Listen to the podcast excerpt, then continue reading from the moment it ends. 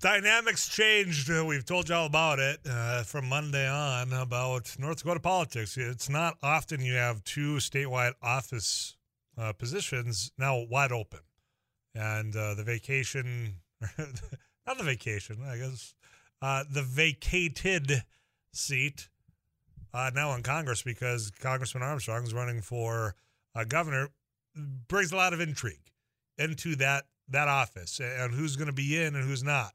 You saw the opportunistic approach right away when Rick Becker said, "Hey, you know what? That looks like a fine seat there." Uh, but long before that, uh, before even I believe Kelly Armstrong announced he was seeking reelection on this show at that time, the Democratic NPL uh, got their candidate, and uh, Trygve Hammer is that candidate, and he joins us right now here on Afternoons Live. Uh, Trygve, pleasure to have you on. How you been? Oh, I, I've been pretty good. Uh, can't complain. Very been on the phone a lot, talking a lot. I imagine. I imagine the last 48 hours have ramped up as well uh, because now all of a sudden this this race has changed completely. You had an incumbent uh, that is, you know, provides a lot a bigger hill to climb, so to speak, and now it's an open race, and that dynamic is uh, going to be one that I think uh, you, as a candidate who's been on the ballot once before, can actually take advantage of. So, how's it been? It's been it's been really good. You know, I we've been the whole time we have you know not counted on Armstrong definitely being in the race. He announced the same day that we did, but uh, you know, I said in earlier interviews that uh, you, we we're we're not planning on Armstrong necessarily being the guy. We're just being the campaign that we're about about getting out here and, and getting someone to Congress who will make it work. So that's the the first question for those that have not had a chance to to hear any of your previous public comments. Uh, why did you make the decision? Why are you running for Congress? Well, you know, first of all, Katrina Christensen and I both promised last cycle that we would be back and be on the ballot, and we keep our promises. So here we are. Um, a lot of people talk to me about the congressional race in between then. Uh, they knew I was going to be on the on the ticket for something, and uh, that seemed to be where a lot of people wanted to go, and and that's what I was looking at too. We've had a historically unproductive Congress uh, over the last year, and it, it doesn't look like it's going to get any better. And the only way it will is if the Republican conference is not in the majority. Otherwise, you're going to have these same few people who are out looking for attention more than progress, controlling what happens in Congress, and in that case, it's going to be nothing. Well, uh, that sentiment isn't just from a Democrat that's wanting to be in Congress. I've heard that from Republican congressional members in Texas. Chip Roy had those same sentiments, saying, "What what can I even go back home and say that we accomplished here?" Yeah. So I don't think that's a necessarily a partisan approach to it because if they're claiming the same thing, look, we haven't got anything done that we can go uh, boast about for why you need to send more Republicans out here that you got a leg to stand on. Uh, the question is, what do you bring to this. Uh, the background for those that have not had a chance to meet uh, you, Trygve, uh, what what do they need to know? Well, you know, I bring a pretty diverse background when you look at all the things I've done. The thing that ties a lot of it together is leadership, and the other thing is, you know, I've been boots on the ground. And you know, I I grew up in Belva. I got out of high school. I joined the Navy. I was Navy nuclear power. Went to the Naval Academy chose Marine Corps out of there. I was a helicopter pilot, a forward air controller.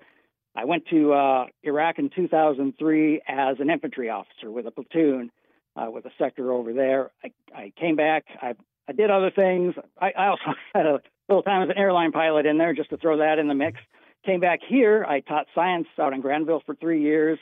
And I, I was a roughneck on workover rigs out in the Bakken, and I've uh, also been a uh, freight rail conductor. Good grief, that is a resume. I, uh, I didn't know about the depths of which I, I knew about your service, for which I thank you. Uh, I, I, knew about your dedication going and and uh, serving in uniform here. I didn't understand how much more after that you came and having that experience. I know you're in Western North Dakota, meaning, and this is an inside thing of uh, Afternoons Live, west of 83, and all of the things yeah. that co- come along with that.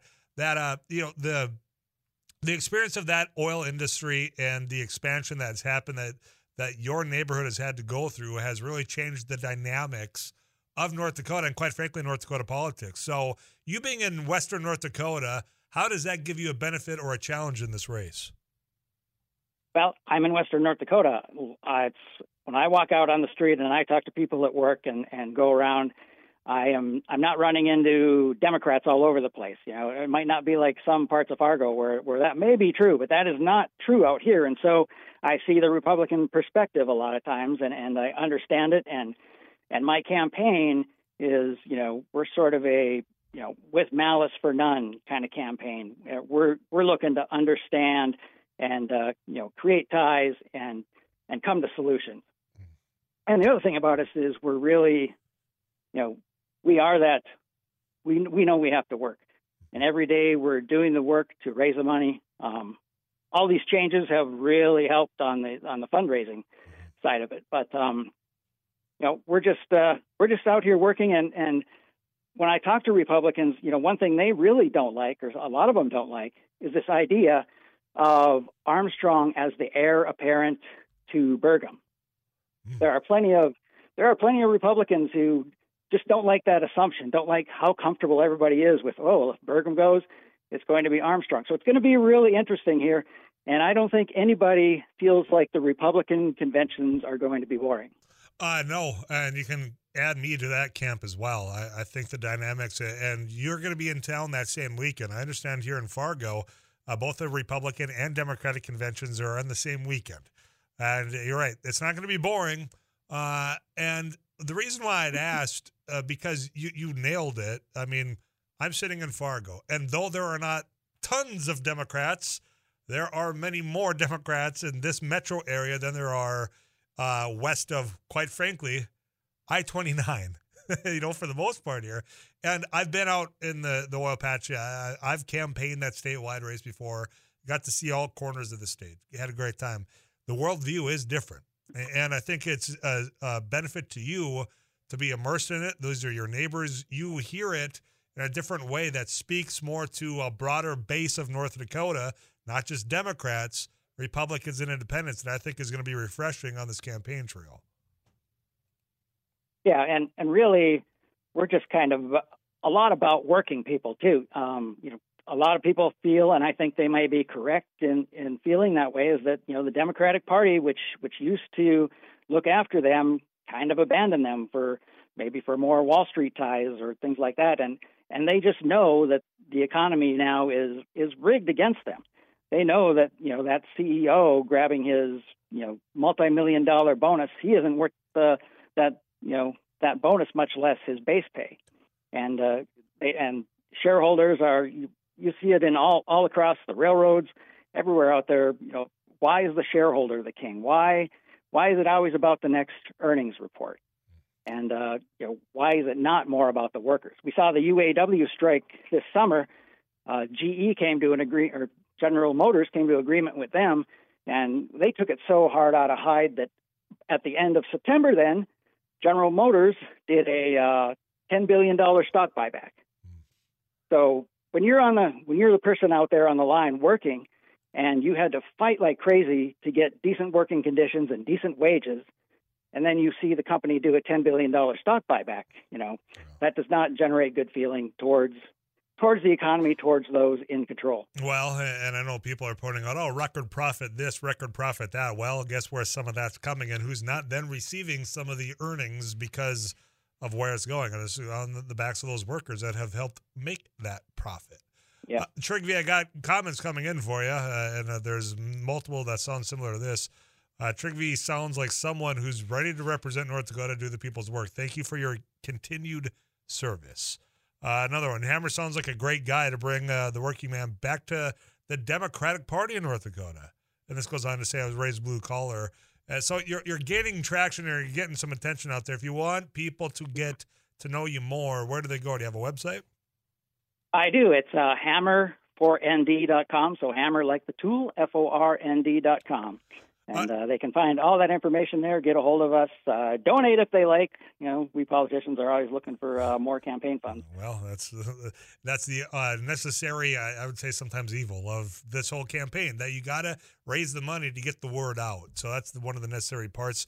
Even though it sucks to be asking people for money, doesn't it? It's just a necessary. Oh yeah, it's you feel so like you feel so unworthy when you're you know sitting down to make that call but you know that's that's the kind of grind you got to do every day you got to do that work and that's that's what we're doing as a campaign, just doing the work every day. And I, I feel like that's what you have to do in Congress. You got to get there. Uh, North Dakotans hired you. Federal government pays you, but you, you know, you're going to get a W two. It's your job to be there and work every day. And it's not the big splashy things that make the difference. It's that everyday work ethic. Trygve, I look forward to having these conversations again uh, farther on down the trail. Until then, you take care of yourself, all right? I will. You take care too. All right, thank you, Trygve Hammer. He's the Democratic NPL candidate here in North Dakota. Your response three five two seven zero. What'd you hear? What's your first impression? That's the first time I've had an opportunity to visit with Trygve Hammer, right here, live on radio. So uh, I'll give you some of my uh, impressions when we come back, and I'll share yours. Whole rest of the way, it's you, me, this microphone, your cell phone. I'm Tyler Axness. You got to locked into KFGO Fargo.